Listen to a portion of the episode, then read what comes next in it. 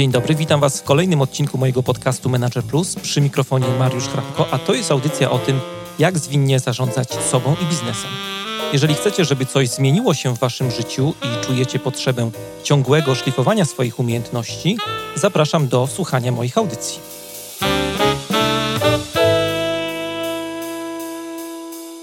Y, to jest podcast Manager Plus. Dzisiaj w audycji będziemy rozmawiali o pytaniach, o tym, jak zadawać pytania, jakich e, błędów powinniśmy unikać, tak żeby lepiej nam się pracowało z zespołami, z ludźmi, żeby zespoły się bardziej otwierały, rozwijały i korzystały ze swoich e, mocy wynikających z tego, że mają na przykład autonomię, czy e, korzystają z samoorganizacji. A w studiu moim i waszymi gośćmi są dwie panie, Ola Hrabko i Ania Reinman, z którymi na co dzień pracuję przy projektach zwinnych transformacji. Ola i Ania pomagają mi przy pracy nad budowaniem i rozwijaniem zespołów. Olu, Aniu, witam Was bardzo serdecznie. Cześć.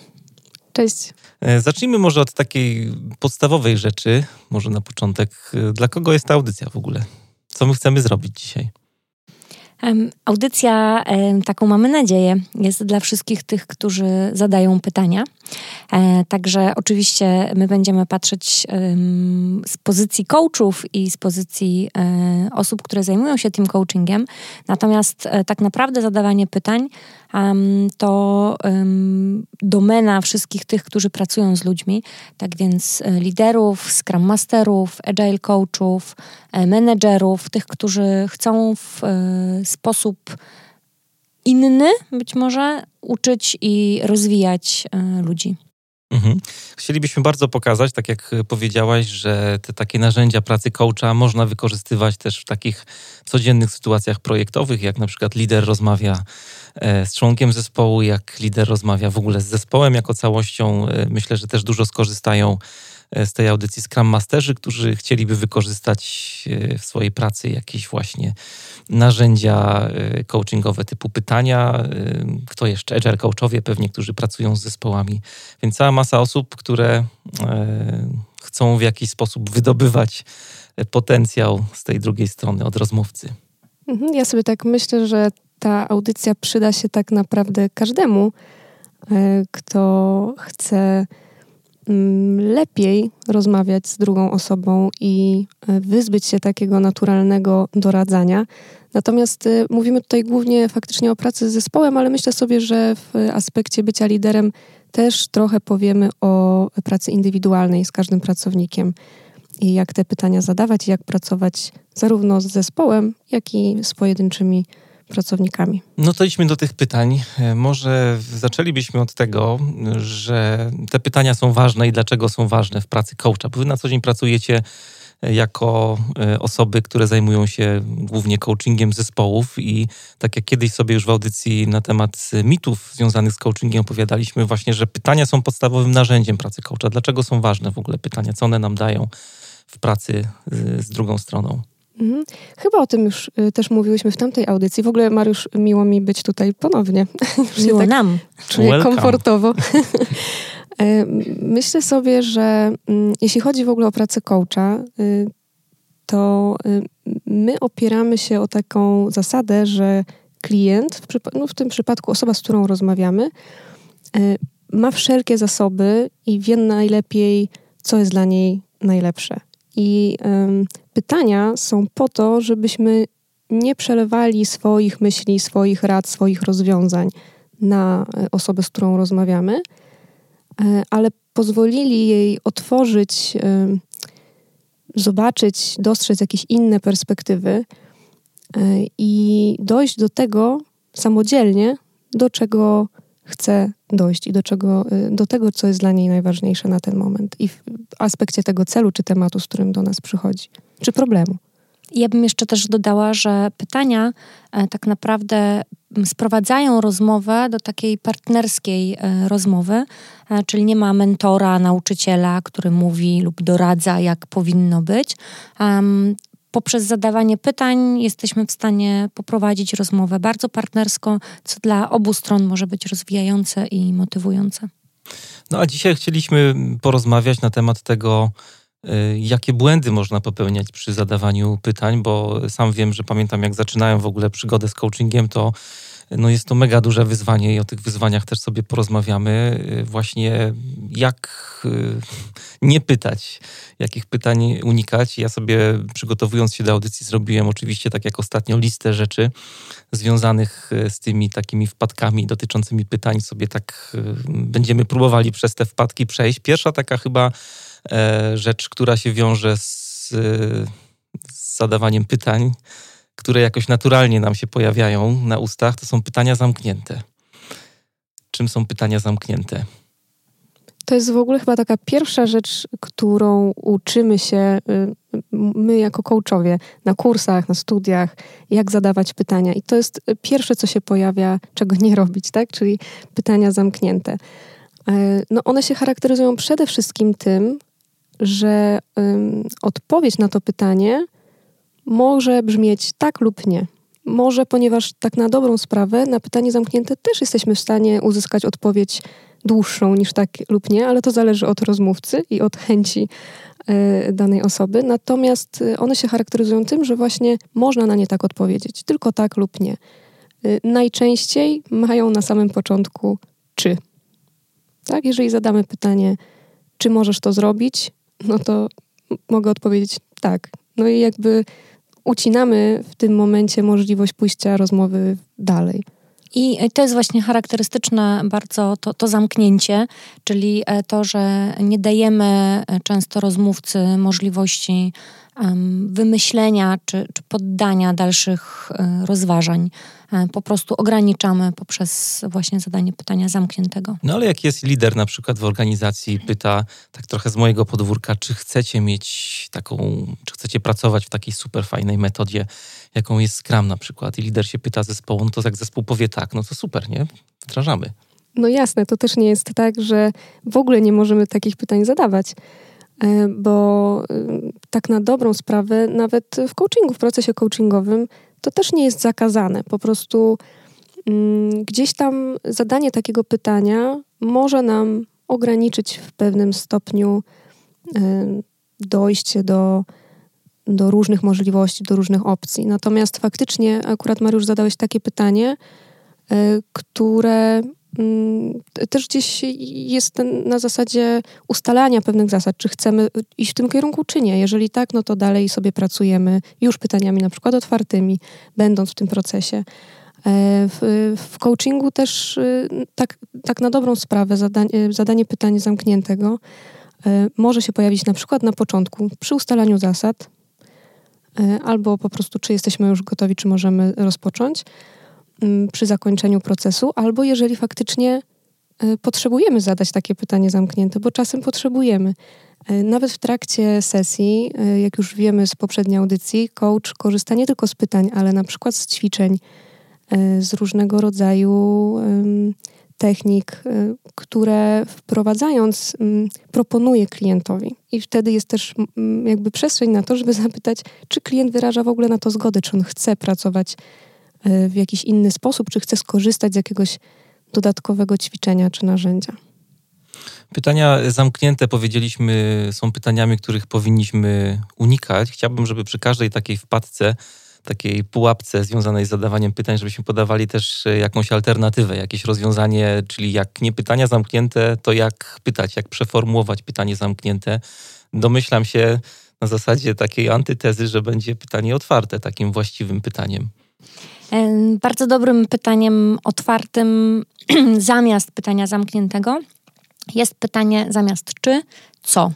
W związku z tym e, zamiast pytać, czy chcecie skorzystać z takiej fajnej metody, jaką jest Scrum, e, możemy zapytać, z jakiej metody chcecie skorzystać, albo co byście chcieli w ramach y, usprawniania naszej pracy na przykład zmienić, zrobić inaczej. Tak, bo wtedy niekoniecznie zespół musi chcieć wchodzić w jakąś nową metodę, tylko możecie popracować z zespołem nad y, jakąś konkretną praktyką na przykład. Dokładnie, może zespół y, sam znać jakąś inną metodę, którą chciałby popracować, może coś zaproponują innego, a nie jest to tylko narzucanie z naszej strony jednego rozwiązania.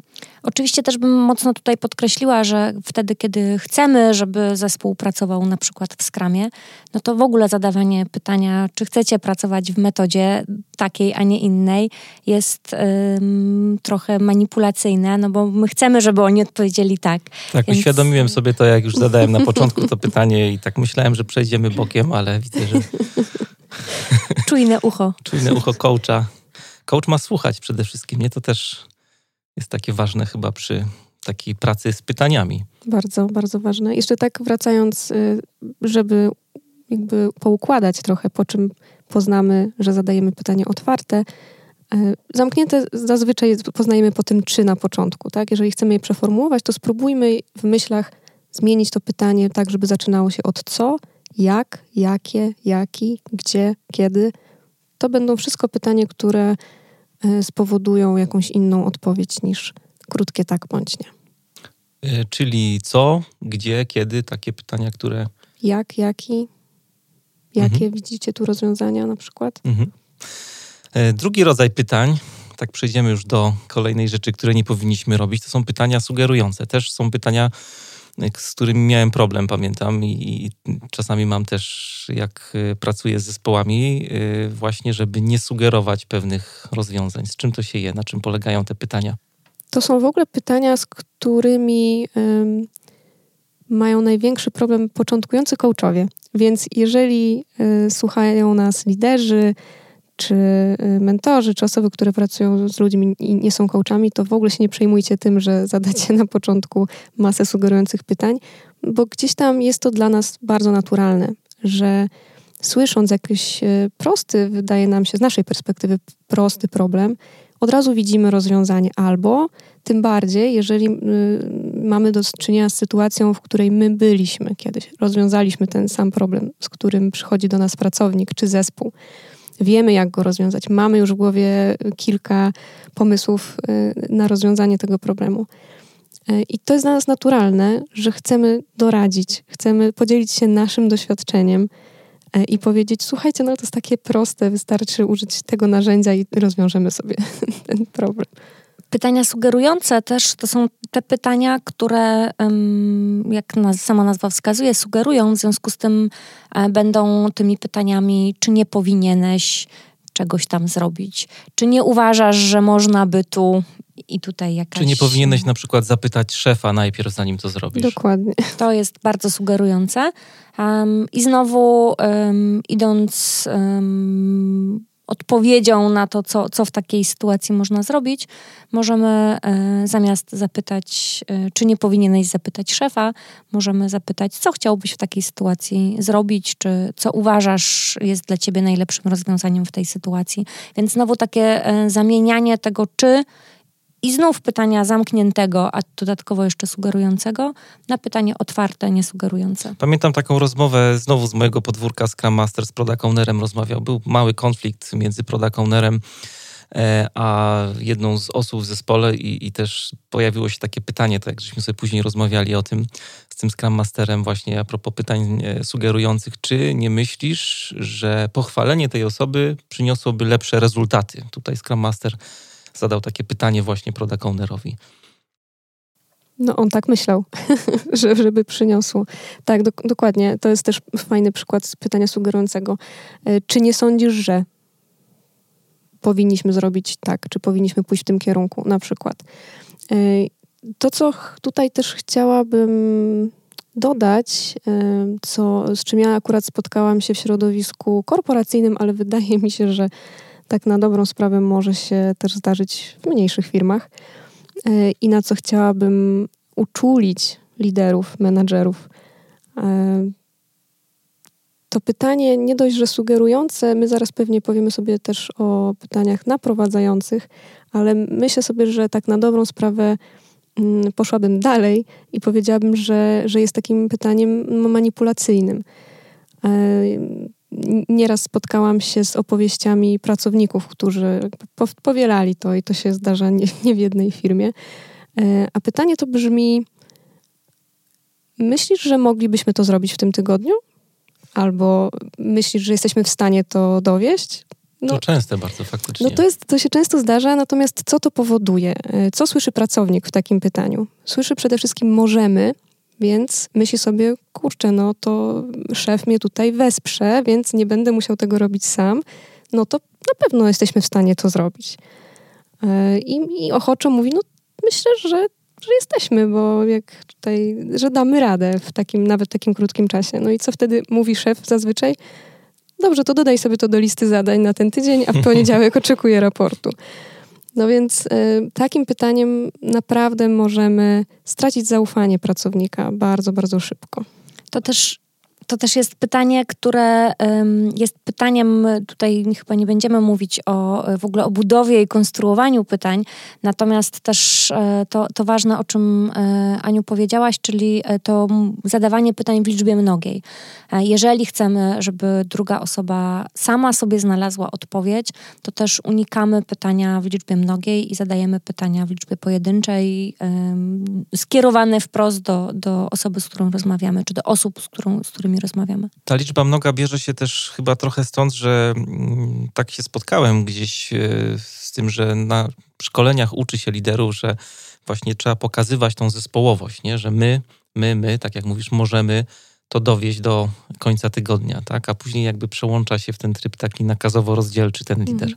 Tylko to my też mm, powoduje oczywiście przeniesienie odpowiedzialności i w związku z tym, jeśli zapytamy, czy my damy radę to zrobić, to e, no tutaj jeszcze mamy ten element manipulacyjny, ale gdybyśmy zostawili to tylko na zasadzie my, to druga osoba ma faktyczne przekonanie, że ja ją wesprę w tym, a niekoniecznie tak będzie.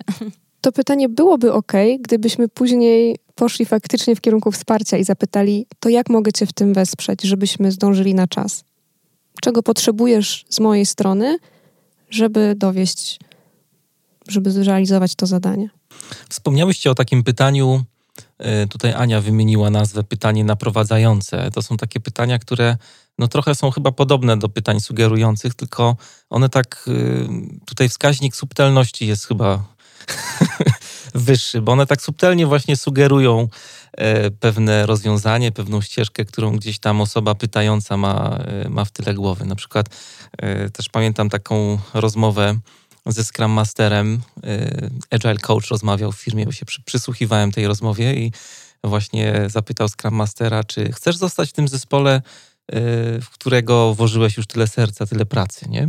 Y, oczywiście intonacja też tu jest ważna, nie? Bo można tak zaintonować, że już od razu sugerujemy pewne rozwiązanie, ale tutaj no, też się da wyczytać, co ten y, Agile Coach chciał przez to powiedzieć. Tak, już taką naszą interpretację tutaj do, wrzucamy sytuacji do, do pytania. Faktycznie jest to y, subtelna różnica między naprowadzającymi a sugerującymi pytaniami, bo w obu przypadkach mamy coś w głowie, konkretne jakieś nasze, naszą interpretację, czy też nasze rozwiązanie. W sugerujących może bardziej rozwiązanie, w naprowadzających bardziej y, interpretację czy, czy, czy pomysł. Dlatego też to jest tak bardzo trudne, żeby odciąć się od tego, co mamy w głowie. I tak jak ja obserwuję e, Scrum Masterów na e, szkoleniach e, coaching w Scrumie, gdzie oni uczą się zadawania pytań, uczą się tego coachingowego podejścia. I taki Scrum Master, który nigdy nie zadawał pytań, które nie sugerują, po prostu od razu ma pięć tysięcy pomysłów swoich własnych rozwiązań, bo on przecież wie, bo on był w tej sytuacji. I wiesz co, to musisz sobie lepiej zorganizować czas, na przykład odpowiada e, i, i w ogóle tam nawet pytań praktycznie nie ma, bo mhm. on już zna rozwiązania. Ważne, że to są jego rozwiązania, a nie osoby, która e, potrzebuje znaleźć swoje własne. Trzeba pamiętać tutaj chyba też o tym, że to też mówimy Scrum Masterom na różnych tam spotkaniach e, z nimi, że to, co powiedziałaś, Olu, a propos tego doświadczenia, to jest mega ważne przy Scrum Masterze. Scrum Master, który ma doświadczenie, jest mega ważną E, rolą osobą e, dla zespołu i ma dużą wartość, nie? Tylko chodzi o ten moment takiego odcięcia się, żeby wyczuć, kiedy mm, zespół potrzebuje właśnie takiego mentora, takiej mm, roli nauczycielskiej czasami też, a kiedy faktycznie możemy e, tutaj pracować bardziej pytaniami, jak nam zależy na przykład na tym, żeby to zespół popracował nad rozwiązaniem, no to wtedy jak będziemy wchodzić w buty mentora, nauczyciela, to automatycznie odcinamy tutaj e, tą kreatywność i tą wiedzę zespołu, który mm, sam najlepiej wie, z czym mu będzie dobrze. Nie? Dokładnie. Poza tym, jeżeli widzimy, że albo wiemy, że mamy zespół z dużym potencjałem i zasobami i z wiedzą, i kreatywnością i możemy to wykorzystać,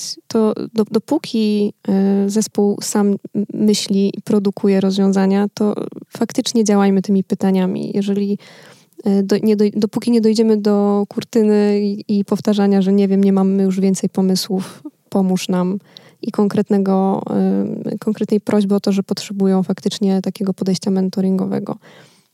To jest też, myślę, takie mm, podejście które jest łatwe do rozróżnienia w e, sytuacji, w której widzimy, że ludzie potrzebują wiedzy. W momencie, kiedy potrzebują wiedzy i na przykład zadają pytanie, a co to jest Scrum, to trudno byłoby odpowiadać, a jak myślicie? E, po prostu tutaj trzeba im dostarczyć wiedzę i absolutnie Scrum Master, czy Agile Coach, czy lider nie będzie wchodził w buty coacha i, i e, zadawał pytania poszerzające, otwierające, bo po prostu w tym momencie musi dostarczyć ludziom wiedzę. Bardzo tutaj się przydaje i polecamy wszystkim słuchaczom e, zajrzenie do Blancharda, który jest autorem takiego modelu, o którym mówi się chyba na wszystkich już szkoleniach dzisiaj dla liderów, e, związany z przywództwem sytuacyjnym. Jednominutowy menadżer jest taka książeczka też bardzo już legendarna, która dotyka właśnie tego, że w zależności od e, pracownika, w zależności od zespołu, lider powinien mieć różne podejścia i na pewnym etapie, jak zespół się rozwija i startujemy, to właśnie potrzeba bardziej instrukcji takiego e, bycia właśnie nauczycielem, e, trenerem, później trochę mentorem, no a później im zespół bardziej dojrzewa, tak samo jest też z pracownikami, no to powinniśmy trochę tą pepowinę zacząć e, odcinać i wchodzić bardziej właśnie w rolę coacha, jak zespół jest bardzo dojrzały, to właśnie wydaje mi się, że takie narzędzia coachingowe świetnie się sprawdzają, bo wtedy zespół jakby sam pracuje, tak? Coach, lider jest gdzieś z boku, jest w cieniu, jest takim faktycznie liderem służebnym. Dokładnie. E, wracając do tych pytań sugerujących naprowadzających, może powiemy, jak sobie z nimi radzić, bo takim e, trochę mieliśmy. Ja jeszcze podam takie pytanie, które też y, jak rozmawialiśmy mi przyszło do głowy. Pytanie, które, y, bo mówiliśmy o pytaniach takich trochę jeden na jeden, ale też pytanie, y, pamiętam lidera, który rozmawiał z zespołem, zespół miał przepracować pewne rozwiązanie, był pewien problem, no i chcieli wypracować jakieś rozwiązanie. E, no i, i osoba, która jakby kierowała tym zespołem, powiedziała, że no na chwilę obecną mamy jakby dwie opcje, jakby dwa rozwiązania się klarują. Nie? Pierwsze rozwiązanie to jest takie, które e, jest fajne na dzisiaj, ale w perspektywie długoterminowej e, to drugie rozwiązanie byłoby lepsze. Które wybieramy? Bardzo mhm. sugerujące. Ale przynajmniej dostali dwie opcje. No właśnie, to teraz powiedzmy, tak jak już Aniu zaczęłaś, jak sobie te pytania można przeformułowywać, żeby były tak takie lepsze, bardziej coachingowe? Y, po pierwsze powiedziałabym, że nie karćmy się za to, jeżeli y, zaczniemy, bądź już nawet powiemy całe pytanie sugerujące i złapiemy się na tym.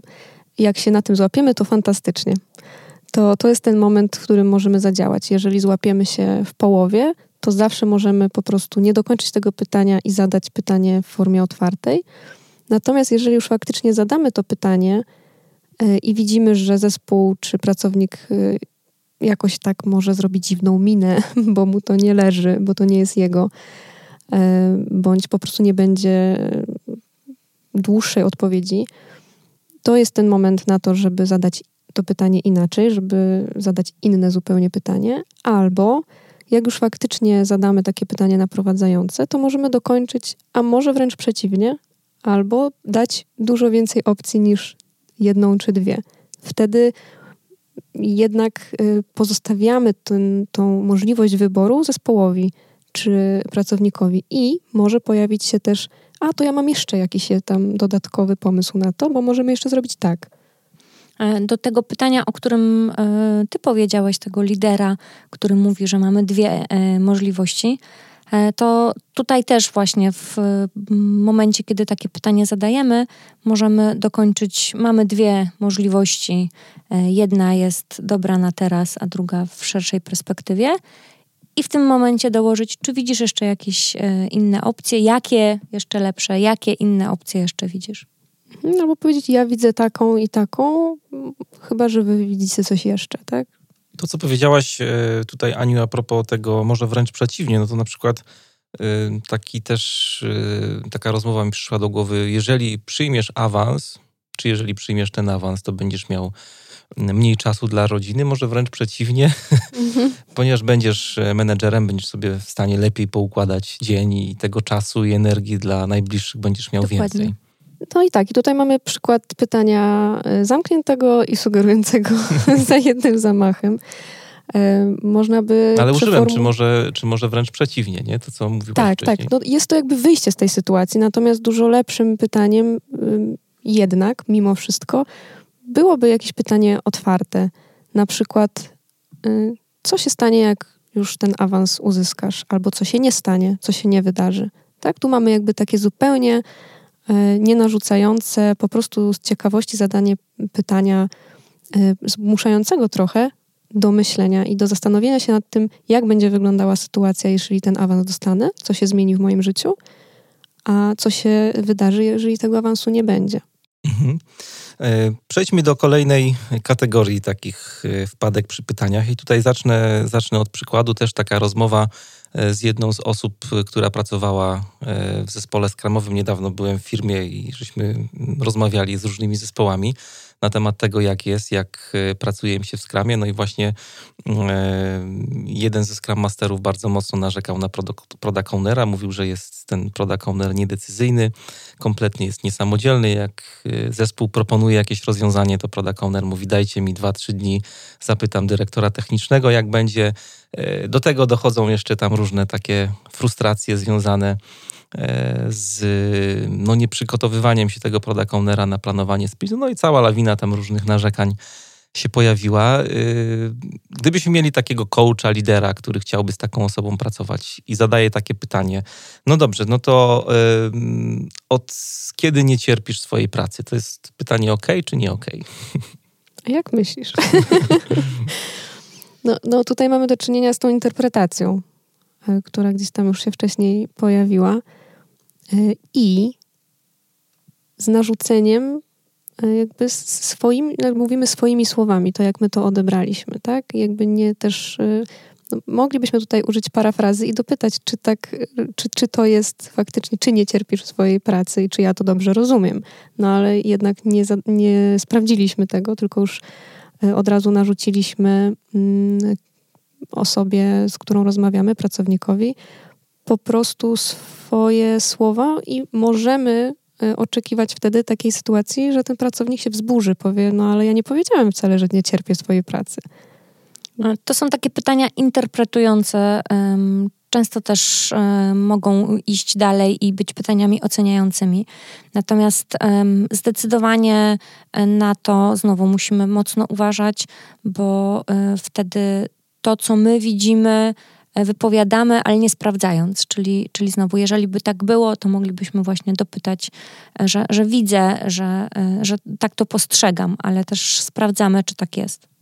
Mhm, prostym sposobem na to, żeby uniknąć takiej sytuacji, jest to, co wspomniałeś, Mariusz, bardzo istotną rzeczą aktywne słuchanie przede wszystkim. To nam pomoże tutaj. Trudna rzecz. Trudna rzecz.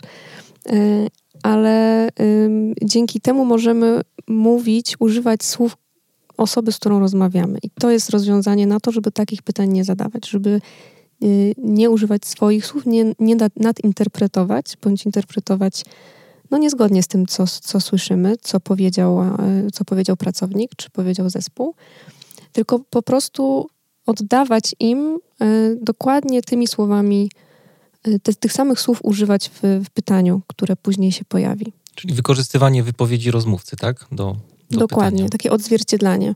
A gdybyśmy chcieli y, przeformułować y, tą całą sytuację, o której tutaj mówiłem, żeby nie pytać od jak y, dawna nie cierpisz swojej pracy, to co moglibyśmy powiedzieć od jak dawna jesteś na przykład sfrustrowany tą sytuacją, tym projektem. Mhm, dokładnie, bo o ile on użył tych słów, tak? To, to, wtedy, powie... to tak. wtedy tak.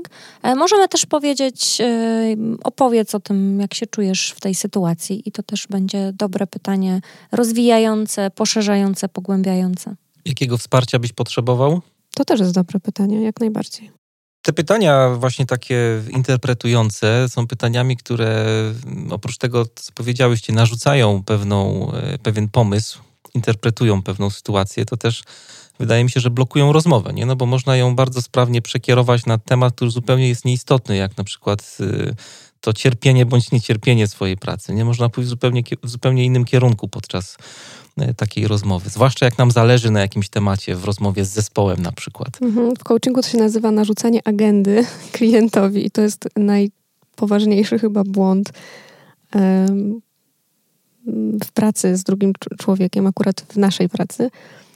E, I, jakby faktycznie nie dość, że narzucamy to, co my mamy w głowie, to jeszcze zmieniamy zupełnie, możemy zmienić zupełnie tory e, myśleniowe osoby, z którą rozmawiamy i jakby pójść nie w tym kierunku, w którym ona chce. Choć e, myślę też, że nie do przecenienia jest intuicja osoby, która zadaje pytania, więc jeśli wyczuwamy, że to właśnie chodzi, akurat jak w tym przykładzie, o jakąś frustrację wokół pracy i że to jest tak naprawdę mega istotne, to tu kilka wtedy pytań e, właśnie o samopoczucie, o, o uczucia z tym związane możemy e, zadać, żeby sprawdzić, bo na razie czujemy to intuicyjnie, czy to jest ten obszar, który jest ważny dla drugiej strony. E, a propos narzucania agendy, to narzucę wam agendę i przejdziemy do czwartego pytania. Okay. Taka rola. Czwartej wpadki, taka moja rola.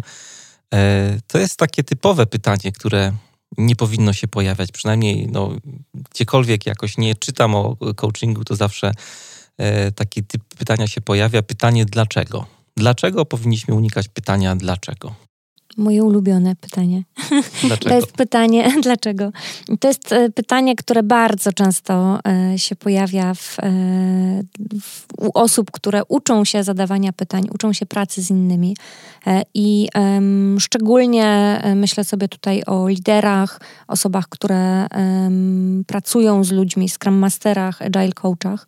Um, oni mają zdecydowanie trudność e, taką, że często występują też e, nie tylko w roli tego właśnie coacha, ale również mentora. I to pytanie, dlaczego powoduje mm, bardzo często moment, w którym odbierani są jako osoby, które oceniają. Pytanie dlaczego jest pytaniem mocno oceniającym, pytaniem o to, skąd taki pomysł ci przyszedł do głowy. W związku z tym tak naprawdę powinniśmy go unikać? Mhm, to jest takie pytanie, które może być odebrane jako kwestionowanie y, motywów. Y, I bardzo często może po, po, pierwsze powodować zamknięcie y, u osoby, z którą rozmawiamy, jakby niechęć do dalszej rozmowy. Mówię może, bo, bo nie musi, natomiast faktycznie mm, jest to też pytanie, które gdzieś tam powoduje, że mamy jakieś poczucie winy, jakieś. E, Zaczynamy się zastanawiać, czy może, aby powinnam mówić o czymś innym, tak? To, tak, to czy faktycznie to jest, to jest dobre, o czym ja myślę. Faktycznie jest to oceniające, kwestionujące e, i może być odebrane jako atak. Czyli osoba, z której zadamy to pytanie, dlaczego, dlaczego tak sądzisz, dlaczego myślisz, że to akurat będzie dobre e, w tym wypadku, może po prostu chcieć się wycofać, może, może poczuć się zaatakowana. To jest też takie pytanie, które nam się gdzieś tam kojarzy z, z dzieciństwem podświadomie. Ze szkołą. Tak, dlaczego nie ubrałeś czapeczki, dlaczego, nie dlaczego znowu zadania. truja. I faktycznie takie, takie poczucie winy może się, może się pojawić w osobie, której zadajemy to pytanie. I faktycznie tak jest. Ja muszę tutaj e, to potwierdzić obiema łapkami, bo jak e, pracowałem jakiś czas temu z zespołami, to pamiętam e, taką sytuację, która mi się notorycznie zdarzała i notorycznie źle to robiłem. To przyznaję się bez bicia.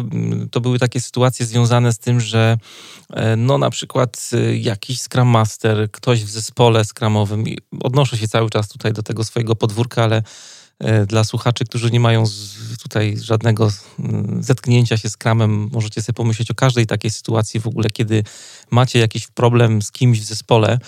E, I pamiętam, że jak próbowałem jakoś pomóc e, Scrum Masterowi, który miał problem z kimś w zespole, to mm, pojawiało się takie pytanie, właśnie taka wpadka, dlaczego o tym z nim nie porozmawiasz? Nie? I zawsze było, po drugiej stronie była blokada. Widziałem, że się nagle ktoś albo unikał kontaktu wzrokowego ze mną, albo gdzieś tam e, patrzył w podłogę. E, była cisza. No faktycznie niektórzy próbowali tam jeszcze kontynuować e, ten wątek, no ale widziałem, że faktycznie to była taka ściana już przy, przy tym pytaniu. Mm, no i później zacząłem zadawać pytanie, wiedząc, że ta rozmowa jest dobra, co y, pomogłoby ci na przykład w przeprowadzeniu takiej rozmowy z tym, z tym człowiekiem? Bo takie pytanie, dlaczego z nim nie porozmawiasz, jest takie narzucające, Tak. prawda? Od razu myślimy sobie, no... Znaczy wiedziałem, dlaczego- że to rozwiązanie jest dobre i chciałem, żeby od razu ta osoba porozmawiała z tym kimś jeden na jeden. E, No ale efekt był taki, jak tutaj opowiadacie, że właśnie ta druga strona była bardzo jakoś tak e, zblokowana tym moim pytaniem. E, No i nie było kontynuacji, nie, nie było jakby odzewu z drugiej To, to strony. powoduje takie uczucie, że o, coś zrobiłem źle. Ale Albo oczywiście nie, zrobiłem. jest, e, nie jest tak, że em, zawsze i wszędzie, jak to zwykle bywa, em, dlaczego, pytanie dlaczego jest pytaniem złym. Używa oczywiście się w coachingu dlaczego też? e, używa się zdecydowanie pytanie e, dlaczego jest dobrym pytaniem, jeśli pytamy o wartości. Czyli na przykład dlaczego to jest dla ciebie ważne. A, To taki wyjątek. to fajne. wyjątek. Oczywiście też nie kwestionujemy tutaj em, technik, na przykład 5Y, gdzie dochodzimy do em, przyczyn i, i, i tutaj już stosujemy to jako technikę. Natomiast to nie jest typowa praca e, coachingowa, czy nawet jeśli chcemy ją zastosować jako coachingową pracę, to wtedy e, musimy wprowadzić i powiedzieć, że takiego narzędzia teraz użyjemy. Mhm. Albo możemy trochę przeformułować to pytanie i zamiast dlaczego zapytać, co sprawia, co sprawiło, że... Tutaj fani, tak sobie myślę, Simona Syneka i jego książki Zacznij od dlaczego, teraz marszczą brwi, ale O co chodzi? o co chodzi. Ale myślę, że dobrze to wytłumaczyłyście, o co chodzi i możemy przejść do e, kolejnego błędu związanego z pytaniami. To też jest e, taka rzecz, którą pamiętam jakby ze swojego doświadczenia i myślę, że każdy początkujący coach e, się z takim wyzwaniem mierzył. Mianowicie jest w nas coś takiego, że jak zaczynamy w ogóle przygodę z pytaniami, to próbujemy e, wymyślić sobie takie pytanie, które no, po prostu rozbije bank. Takie pytanie idealne. Takie, które spowoduje, że klient po prostu w skowronkach wyskoczy Wow. i powie, tak, mam to, dzięki. Otw- otwieramy przed zespołem jakieś tajemnice wszechświata tym pytaniem. E, No to e, odczarujmy, idealnego pytania nie ma. E, Choć oczywiście ja zawsze mówię, że to idealne pytanie, którego my, które my sobie szukamy w głowie, jest zawsze pytaniem idealnym dla nas, niekoniecznie dla klienta. To, to warto sobie uzmysłowić. W związku z tym czasem bardzo niepozorne pytanie jest tym wow dla klienta.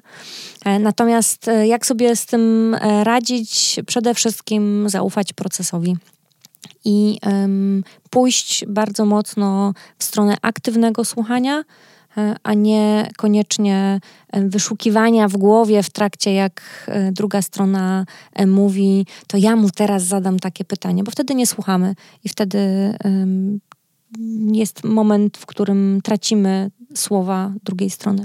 Mhm. To jesteśmy wtedy ten poziom niżej, jeśli chodzi o poziomy słuchania, tak zwany konwersacyjny, czyli cały czas jesteśmy w swojej głowie i w tym, no jak on skończy, to co ja mu teraz powiem? E, czyli cały czas myślimy o tym, co my chcemy powiedzieć, a nie słuchamy tak naprawdę, nie jesteśmy z osobą, nie jesteśmy dla niej, jesteśmy bardziej nastawieni na siebie. A mogłybyście podać tutaj, y, myślę, że wszyscy nowicjusze będą ucieszeni, bo tak kilka razy, żeśmy mówili o tym, że ktoś jak startuje na początku swojej drogi, to może mieć problem z tym, z tym i z tym. Czy y, macie jakieś takie pytania, które byłyby takim fajnym zestawem pytań na początek, które sobie każdy taki początkujący y, właśnie lider, który w ogóle myśli o przygodzie z coachingiem, z zadawaniem pytań, powinien gdzieś tam wynotować, które zawsze się sprawdzają? trudne bardzo pytanie, bo e, tych pytań, te pytania będą różne w zależności od kontekstu, od sytuacji, od tego, w jaki sposób chcemy tą rozmowę poprowadzić. Natomiast to, co w kontekście e, tych pytań, o których teraz mówimy, czyli w kontekście tego idealnego takiego super pytania, e, myślę, że jeżeli nie mamy po prostu w głowie żadnego pytania i żadne nam do głowy nie przychodzi, to e, możemy po prostu zapytać jeszcze raz i poprosić drugą stronę, zadając mu pytanie: opowiedz mi jeszcze o tym i o tym. Czyli jak pogłębiając ten temat, tak, żeby znaleźć w tym, co mówi druga strona, y, to, o co chcemy zapytać. Czyli takie, taka prośba o rozwinięcie, tak? Powiedz coś więcej na ten temat, opowiedz mi o tym jeszcze więcej, tak? Co jeszcze możesz w tym kontekście powiedzieć? Jeśli y, chcesz y, z, zdobyć od nas jakiś taki zestaw pytań. No to jest tr trudne o tyle, że tych pytań jest mnóstwo i może być ich mnóstwo. No ale wiecie, tutaj jest tak, ja się odniosę trochę do, do mojego hobby, do, do muzyki. Od y, dwóch lat gram na saksofonie i często mam takie rozmowy z moim nauczycielem, y, Bartkiem, który mówi, że no wiesz, to jest taki pattern, który sobie możesz wykorzystać, jak no, grasz jakiegoś joba, jesteś zmęczony, nie myślisz za bardzo, nie wysilasz się za bardzo, żeby zagrać jakąś świetną solówkę i ten pattern ci się sprawdzi. Możesz w zasadzie ograć nim cały kawałek. Nie? I chodzi tutaj o takie pytania, że jak Jasne. już faktycznie czujecie, że no nie wiecie o co zapytać albo y, lider jest pod ścianą i chciałby, chciałby jakoś wyjść z tego impasu, no to pytanie, no już powiedziała tutaj Ola na przykład o rozwinięcie tematu. Pojawiło się pytanie, co jeszcze, też takie, które wyciąga od ludzi. Opowiedz mi więcej. Mhm. Zanim jeszcze do tych takich pytań, co zrobić, kiedy nie wiemy, co zrobić, e, to odpowiadając na Twoje pytanie o te takie,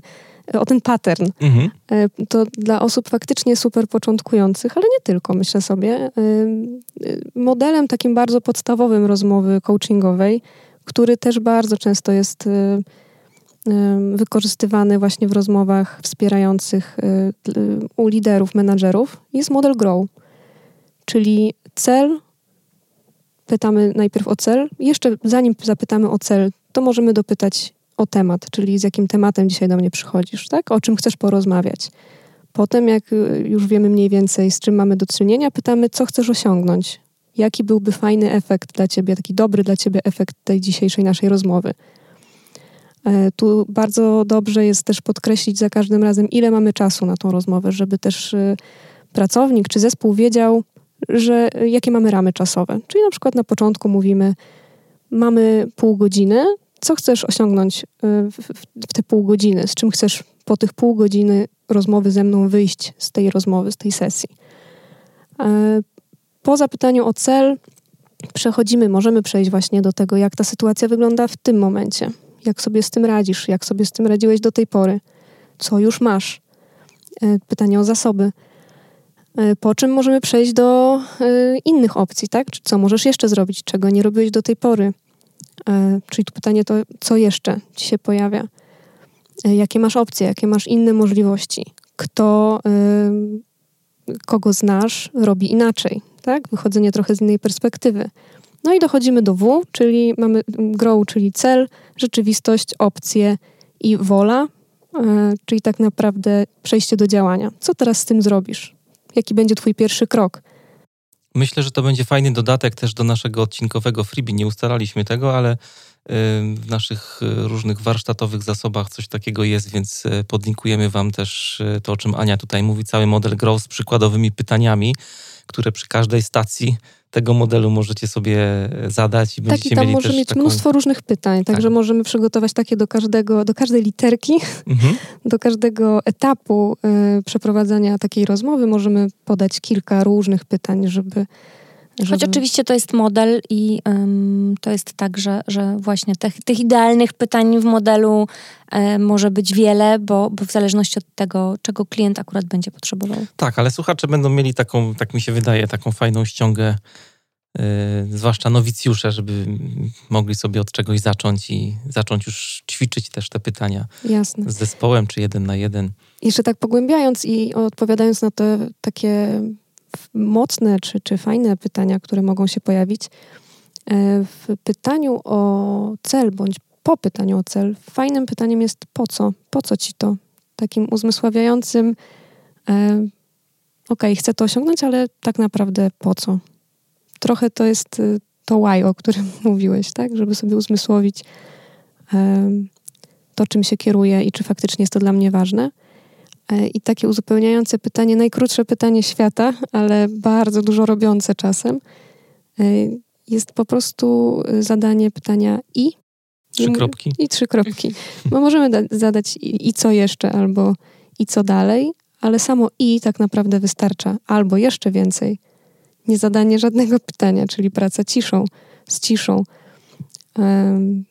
Co jest dla początkującej osoby dosyć wybijające i może być trudne, natomiast bardzo dużo robi i danie przestrzeni osoby, z którą rozmawiamy, może naprawdę sprawić, że się tam pojawią same po prostu nowe rozwiązania.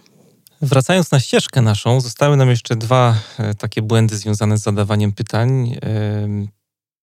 Ten, ten szósty, już tak patrzę sobie na e, ściągę, szóste pytanie to są takie pytania, które są zbytnio skomplikowane. To są takie pytania, które e, no ja bardzo często, no pewnie też macie takie obserwacje, jak się ogląda różnego rodzaju programy telewizyjne, dziennikarze telewizyjni, oni są mistrzami w ogóle w strzelaniu pytaniami. Pytania dotyczą w zasadzie tego samego tematu, ale każde z pytań z trzech, czterech kolejnych, które zadają rozmówcy, e, no mają jakieś takie niuanse, odcienie związane z jakimś tam e, konkretnym e, rozwiązaniem. No i to jest taki problem, który, czy wyzwanie, które też grozi liderowi, Scrum Masterowi, Agile Coachowi, kiedy rozmawia z zespołem. Pytania zawiłe, zbytnio skomplikowane. Nie zadajemy.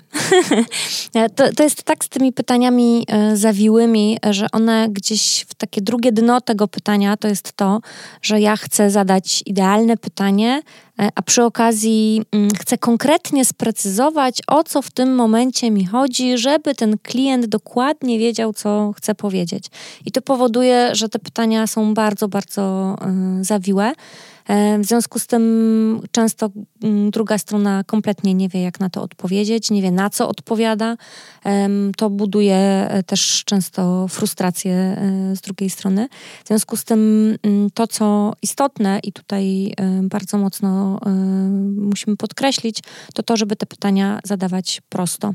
Jak już by nam się zdarzyło, że takie pytanie zadamy i, jest 100 pytań w jednym, e, to wtedy możemy po prostu jeszcze raz zadać E, jedno pytanie i rozłożyć e, zawiłe pytanie na, na części. Mhm, to, o czym ty, Mariusz, powiedziałeś, to też takie e, powracanie do jednego pytania, tylko różnymi słowami, tak? Zadanie kilkakrotnie w zasadzie tego samego, ale myślę sobie, że warto też podkreślić, jeśli chodzi o pytania zawiłe, że to też są pytania zbyt długie, takie, które trochę wybijają nas i w końcu nie wiemy o co chodzi, na co mam odpowiedzieć, bądź zadanie dwóch, a nawet trzech pytań naraz. Bo wtedy też kompletnie nie wiemy, na czym się mamy skupić jako osoba odpowiadająca. I prawdopodobnie znowu nic się nie stanie, jak takie pytanie zadamy, natomiast dużo łatwiej będzie drugiej stronie znaleźć odpowiedzi, jeśli my będziemy zadawać pytania proste, krótkie. E, Ola podała tutaj już przykład y, związany z tym, żeby nie pytać, jeżeli mamy taką tendencję do zadania takiego pytania, ale też e, myślę, że to, o czym Aniu wspominałaś, cisza, nie? To też takie najpierw pomyśl, potem mów. Dokładnie. E, byłoby dobre tutaj w tej sytuacji. No bo jeżeli zadamy na przykład y, dwa, trzy pytania na raz, no to nie zdziwmy się, że y, osoba, z którą rozmawiamy, po prostu zapyta nas, no ale na co ja ci teraz mam odpowiedzieć? po prostu I może się zagubić. To jest i tak e, dobry, dobry moment, w którym druga strona nas zapyta. Czasem jest tak, że ludzie nie pytają e, i próbują rozważania jakieś swoje pokierować w stronę taką, w którą wydaje im się, że to o to chodziło. No politycy sobie świetnie z tym radzą w tych wszystkich rozmowach, więc no ale w, mając do czynienia z zespołem już jest trochę inaczej, czy nawet z pracownikiem, jak rozmawiamy jeden na jeden. E, chciałem przejść do ostatniej kategorii błędów związanych z zadaniami pytań, pytań. To jest przerywanie. Czy powinniśmy przerywać? Rasowy konsultant odpowie, to zależy. I, trochę, I trochę chyba w tym racji jest, e, bo i tak, i nie. To znaczy, zdecydowanie przerywamy wtedy, kiedy druga strona odbiega od tematu, kiedy za dużo koncentruje się e, w obszarach, które nie są, nie, nie są związane z tym, o czym mówimy, to wtedy e, dobrze jest przerwać. Natomiast e, też nie przerywamy i tutaj praca z ciszą, ale naszą ciszą, to znaczy nie, nie przerywamy, nie, nie odzywamy się w momencie, kiedy osoba faktycznie jeszcze ma nam coś do opowiedzenia. Y, dodam tyle, że y, faktycznie może być tak, y, zwłaszcza u początkujących coachów, czy właśnie osoby, które nastawią się na to dawanie przestrzeni w rozmowie, że boimy się przerwać, że, że, że wszystko to, co ktoś mówi, jest super ważne. Nie bójmy się, to po pierwsze. I mnie bardzo często pytają osoby, które są na kursach, na studiach coachingowych, y, w jaki sposób mają przerwać. I ja wtedy odpowiadam, że najprościej jak się da, powiedzieć po prostu y, Mariusz, przerwę ci, bo chcę się upewnić, czy jaki to ma związek z tematem albo z twoim celem, albo czy chcesz iść w tym kierunku, tak? To jest też moment na to pytanie zamknięte. Jakby oddajemy decyzyjność osobie, y, klientowi czy, czy mm, pracownikowi, odpowiedzialność za to, w którym kierunku on chce iść w tej rozmowie. Jeśli też mamy obiekcje, jeśli chodzi o przerywanie, to y, możemy to po prostu ustalić, czyli na początku zakontraktować y, sytuację, gdyby się taka zdarzyła, to po prostu y, mówimy klientowi, czy zgadzasz się znowu pytaniem zamkniętym, tak? Czy zgadzasz się na to, y, że w momencie, kiedy będę czuła, że, że tego wymaga sytuacja, proces, y, że ci przerwę? Tutaj tak znowu z moich obserwacji w różnych firmach, to szczególnie trzeba być czujnym i mieć oczy szeroko otwarte wokół głowy przy spotkaniach firmowych. Nie? No bo taki coaching czy rozmowy jeden na jeden jest trochę łatwiej przerywać, ale w takich spotkaniach właśnie znowu jak ktoś zaczyna, pewnie ma trudniej. E, lider zespół i wiadomo, że przychodzi 7-9 osób na takie spotkanie, każdy ma jakiś tam swój cel, nie wszyscy potrafią aktywnie słuchać, każdy ma jakąś swoją agendę i to bardzo szybko, jeżeli tego nie skontrolujemy, może pójść w różne strony i po prostu całe spotkanie, cały ten dialog z zespołem może nam się mm, e, bardzo szybko rozsypać, jeżeli nie powiemy stop. Pamiętajmy, że my, y, niezależnie od tego, czy jesteśmy w roli lidera, menadżera, y, coacha y, czy facylitatora, my jesteśmy odpowiedzialni za proces, za to, za, zarządzamy czasem, który mamy, więc i efektem tak naprawdę, jaki będzie efekt tej, tego spotkania. E, no to co, przeszliśmy przez wszystkie siedem e, kategorii błędów związanych z zadawaniem pytań. E, podsumujemy jakoś? Możemy podsumować trochę inaczej, bardziej pozytywnie, bo powiedzieliśmy o tym, czego nie robić, jakich pytań unikać. A chciałam dać słuchaczom taki, no, nazwijmy to model, model po co. Jest takie pytanie, po co poko, nie wiem, po co łatwiej zapamiętać, bo jest też takie pytanie w poko, coachingu. Spoko, spoko. spoko. poko. I, I, to będzie takie podsumowanie yy, odwrotnie. Jakie pytania w takim razie zadawać? Mhm. Skoro wiemy, jakich unikać, to teraz y, powiedzmy o tym, jakie są te właściwe. I teraz od pierwszej literki idąc P. Pytania powinny być proste, to już mówiłyśmy, pojedyncze, czyli niezawiłe, i precyzyjne. Yy, od literki O mamy te pytania otwarte, ale też pytania otwierające. Myśmy nie mówili w, w sumie chyba y, o pytaniach otwierających. E, ale to są te takie mocne pytania, te takie pytania, które faktycznie pozwalają dostrzec jakąś inną perspektywę e, i Jakiś pójść przykład gdzieś. możesz podać? W zasadzie to tak jak Ola powiedziała, że nie ma pytania idealnego i każde pytanie może być idealne w różnych sytuacjach i dla różnego Czyli klienta. Wszystkie takie pytania, gdzie ta druga strona będzie się otwierać, zespół Dokładnie. będzie dawał więcej przykładów. To, to co mówiliśmy, Często to pytaniami i... otwierającymi też są pytania, które zmieniają perspektywę, czyli te pytania um, kto, y, kogo znasz, robi podobnie albo robi inaczej. E, to są takie pytania trochę zmieniające perspektywę i one też mogą być otwierające. To są te pytania też o wartości, czyli to, to właśnie co? sięgające takich y, y, ważnych dla nas rzeczy, tak? Po co, dlaczego to jest dla ciebie ważne? Te wszystkie pytania i co jeszcze, tak? Jakby poszerzające e, perspektywę osoby, z którą rozmawiamy. C, czyli celne i celowe I kolejne O, czyli pytania odważne. I tutaj troszeczkę nawiążę do tego, co mówiliśmy odnośnie tego pytania idealnego i tego, że, że chcemy tak bardzo zadać takie hmm. super pytanie. Y, I Ola mówiła też o intuicji. I faktycznie to, te odważne pytania y, jest ważne, żeby, żeby być odważnym w rozmowie i żeby też pozwolić sobie na to skorzystanie z tej naszej intuicji. Jeżeli czujemy, że możemy tym pytaniem pomóc jakoś e, pracownikowi czy zespołowi. E, ta odwaga też um, związana mm, jest z tym, że my nie zrobimy krzywdy złym pytaniem, więc najwyżej zadamy sugerujące, to za chwilę się poprawimy. Najwyżej zadamy zamknięte, to za chwilę zadamy otwarte. To nie jest tak, żeby cały, że my musimy cały czas analizować, czy teraz to będzie dobrze sformułowane pytanie.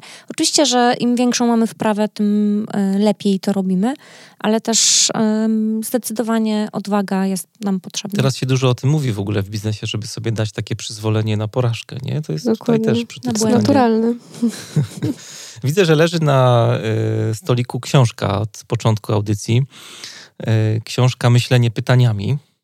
Którą bardzo mocno polecamy. Tak, to będzie też taki dodatek do y, naszej audycji jako zadanie domowe właśnie, żebyście sobie przeczytali Myślenie pytaniami. Marley Adams Warto, nie warto? Ja myślę, warto. że bardzo warto, że faktycznie książka jest króciutka, bardzo szybko i przyjemnie się ją czyta i faktycznie y, zmienia myślenie. Choć ja bym miała jeszcze jedno zadanie domowe, y, o ile możemy tutaj zadania domowe. Mamy y, pilnych wyrzucać. słuchaczy bardzo, więc y, chyba w ogóle pierwsze zadanie domowe. Nie, nie, pamiętam, ale już jest ponad 100 odcinków, ale chyba pierwsze zadanie domowe takie. I to dwa od razu. I to dwa, tak. Jedno przeczytać książkę, a drugie zadanie domowe, takie myślę bardzo rozwijające. E, jeżeli e, chcesz, chcecie przetestować siebie, zobaczyć w jaki sposób wy zadajecie pytania, to jednym z bardzo prostych e, narzędzi jest nagrać swoją rozmowę. E, nagrajcie rozmowę e, czy to z zespołem, czy to z pojedynczym pracownikiem, a potem przesłuchajcie sobie tą rozmowę pod kątem chociażby tych siedmiu błędów, które, e, których nie powinniśmy popełniać. To będzie taki moment, w którym też e, zaczniemy analizować e, to, co mówimy i jak zadajemy pytania. Więc nagrać rozmowę, a potem ją przeanalizować. No i jak wyłapiecie u siebie któreś z tych błędów, o których tutaj mówiliśmy, tych, tych pytań, których tak naprawdę no, powinniśmy unikać, to zastanówcie się, jakie inne pytanie w tym momencie mogliście wtedy zadać. To jest e, takie zadanie, które mm, tak zdradzę też e, coachowie w momencie, kiedy chcą zdać egzamin, dostać akredytację, też wykonują, czyli nagrywają, analizują potem swoją e, rozmowę. I to może być analiza indywidualna, możecie też po prostu z kimś usiąść i, i to nie musi być coach, to może być po prostu życzliwa wam osoba, i, e, i po prostu e, z nią e, przesłuchać to nagranie. Tyle, no więcej i, zadań nie ma. I jeszcze ostatnia rzecz. Oczywiście dobrowolne. Wszystko. Na koniec. tak, zadanie jest dobrowolne.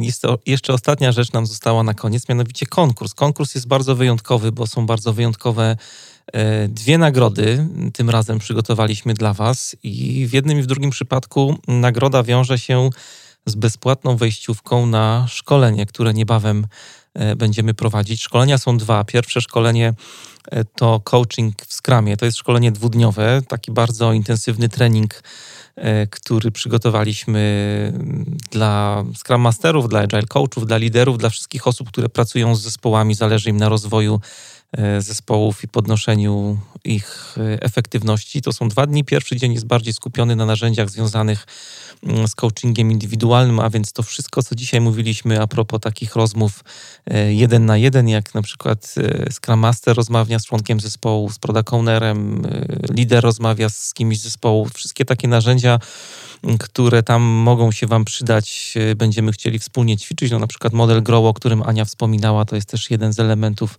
tego programu, a drugi dzień jest bardzo fajny. Tutaj was od razu, od razu was zaprogramuje pozytywnie. Pierwszy też, jak najbardziej. Y, drugi dzień jest związany z team coachingiem i tam sobie Pracujemy nad modelem, o którym Wam ostatnio w podcaście dużo opowiadałem, nad dysfunkcjami pracy zespołowej, ale pokazujemy narzędzia głównie coachingowe związane z tym, jak nad tymi dysfunkcjami pracować. Do tego jest też dużą wartością tego i kolejnego szkolenia networking, y, poznanie różnych perspektyw. Przyjeżdżają bardzo różni Scrum Masterzy, bardzo różni liderzy, można się powymieniać doświadczeniami, więc to jest też jakiś taki bonus ekstra y, z tego szkolenia. Szkolenie będzie w Warszawie. 16 y, maja będzie to szkolenie mm, zorganizowane. 16-17 maja, dwa dni coaching w Skramie. I mm, konkurs, jedna z nagród będzie właśnie bezpłatną wejściówką na to szkolenie. No a druga wejściówka, e, druga nagroda e, to szkolenie też dwudniowe. I tutaj e, oddam głos już Ani i Oli. Zwinny lider. Zwinny lider. Jak sama nazwa wskazuje, głównie kierujemy to szkolenie do liderów. Tak jak wspominałeś też Scrum Masterów i, i, i każdą osobę, która gdzieś tam ma do czynienia z zespołem. E, ale myślę sobie, że to, te szkolenia są w ogóle takie, e, takimi szkoleniami komplementarnymi. One się uzupełniają. Tutaj e, Mariusz mówił o coachingu w Scrumie i tam faktycznie nastawienie jest na coaching i na narzędzia, techniki coachingowe. Natomiast my tutaj podczas szkolenia Zwinny Lider jasne, będziemy trochę używać też narzędzi coachingowych, ale nastawione jesteśmy z Olą na danie jak największej ilości narzędzi konkretnych i, i to będą zupełnie inne narzędzia niż e, podczas coachingu w Scrumie. Będą, y, mogą dotyczyć podobnych y, rzeczy, jak właśnie praca z wartościami, jak facylitowanie różnych procesów, bo tutaj właśnie też narzędzia facylitacyjne się pojawią, narzędzia również szkoleniowe, praca z kwestionariuszami, jakby połączymy tutaj facylitację szkolenia i coaching, czyli to, co robimy, e, i, e, i damy jak najwięcej taki zestaw, e, Ola na to mówi koszyk, tak, narzędzi dla lidera. To, to mm, szkolenie Zwinny Lider to jest takie szkolenie, które, w którym chcemy liderom właśnie dać ten, ten koszyk narzędzi do tego, żeby potrafili towarzyszyć zespołom na różnych etapach rozwoju tego zespołu. Więc dostaną narzędzia pracy z zespołami. No i o szczegółach związanych właśnie z opisem tych szkoleń, coaching Scrum jest winny lider i też program tych szkoleń możecie sobie pobrać na, uwaga, uwaga, nowej stronie, którą niedawno odpaliliśmy. Kosztowało nas to dużo pracy, ale myślę, że ma to duży sens, że wszystkie te produkty, które mm, były porozrzucane po różnych domenach ostatnio, e, ponieważ ich się robi coraz więcej, stwierdziliśmy, że fajnie by było, gdyby było jedno miejsce, gdzie te wszystkie mm, szkolenia, warsztaty będą przechowywane i tym miejscem jest strona zwinneszkolenia.pl, więc e, chyba po raz pierwszy w podcaście o tym mówię, więc y, wszystkich y, zapraszam bardzo y, serdecznie, żebyście tam zajrzeli. Osoby zainteresowane wzięciem udziału w konkursie możecie sobie też pobrać programy tych szkoleń. Są tam informacje o datach, wszystkie szczegóły organizacyjne, już nie chcę się dalej rozwodzić na ten temat, są dostępne na zwinneszkolenia.pl. A teraz powiemy parę słów, co trzeba zrobić, żeby właśnie te wyjściówki wygrać. To my jeszcze tylko dodamy, że Zwinny Lider jest w Krakowie tydzień bodajże później żeby... Tak, coaching w Skramie w Warszawie, zwinny lider w Krakowie. E, a co trzeba zrobić, żeby wygrać? Myślę, że e, nie, taka, nie takie trudne e, zadanie. Po prostu w komentarzach do audycji napiszcie, na które szkolenie byście chcieli pójść i dlaczego. Dlaczego właśnie? Dlaczego używamy tutaj? Dlaczego tak, tutaj używamy. Dobra, to z nadesłanych propozycji wybierzemy, tak jak już mówiłem, dwie najciekawsze odpowiedzi, no i autorzy otrzymają nagrodę, którą jest wejściówka na jedno z dwóch szkoleń coaching w Scrumie Także albo sprawdźcie, zwinny lider. Sprawdźcie, czy terminy macie e, ogarnięte. Tak, konkurs potrwa do e, czwartku tradycyjnie, a w piątek e, szacowne tutaj jury wybierze zwycięzców i w piątek w komentarzu na stronie mariuszchrapko.com ogłosimy wyniki. To jest podcast Manager Plus. Dzisiaj moimi waszymi gośćmi mm, były Ola Hrabko i Ania Reinman z teamhackerki.pl. Olu, Aniu, wielkie dzięki za dzisiejszą Bardzo rozmowę. Dziękujemy. E, ja się nazywam Mariusz Hrabko. Trzymajcie się i do usłyszenia niebawem.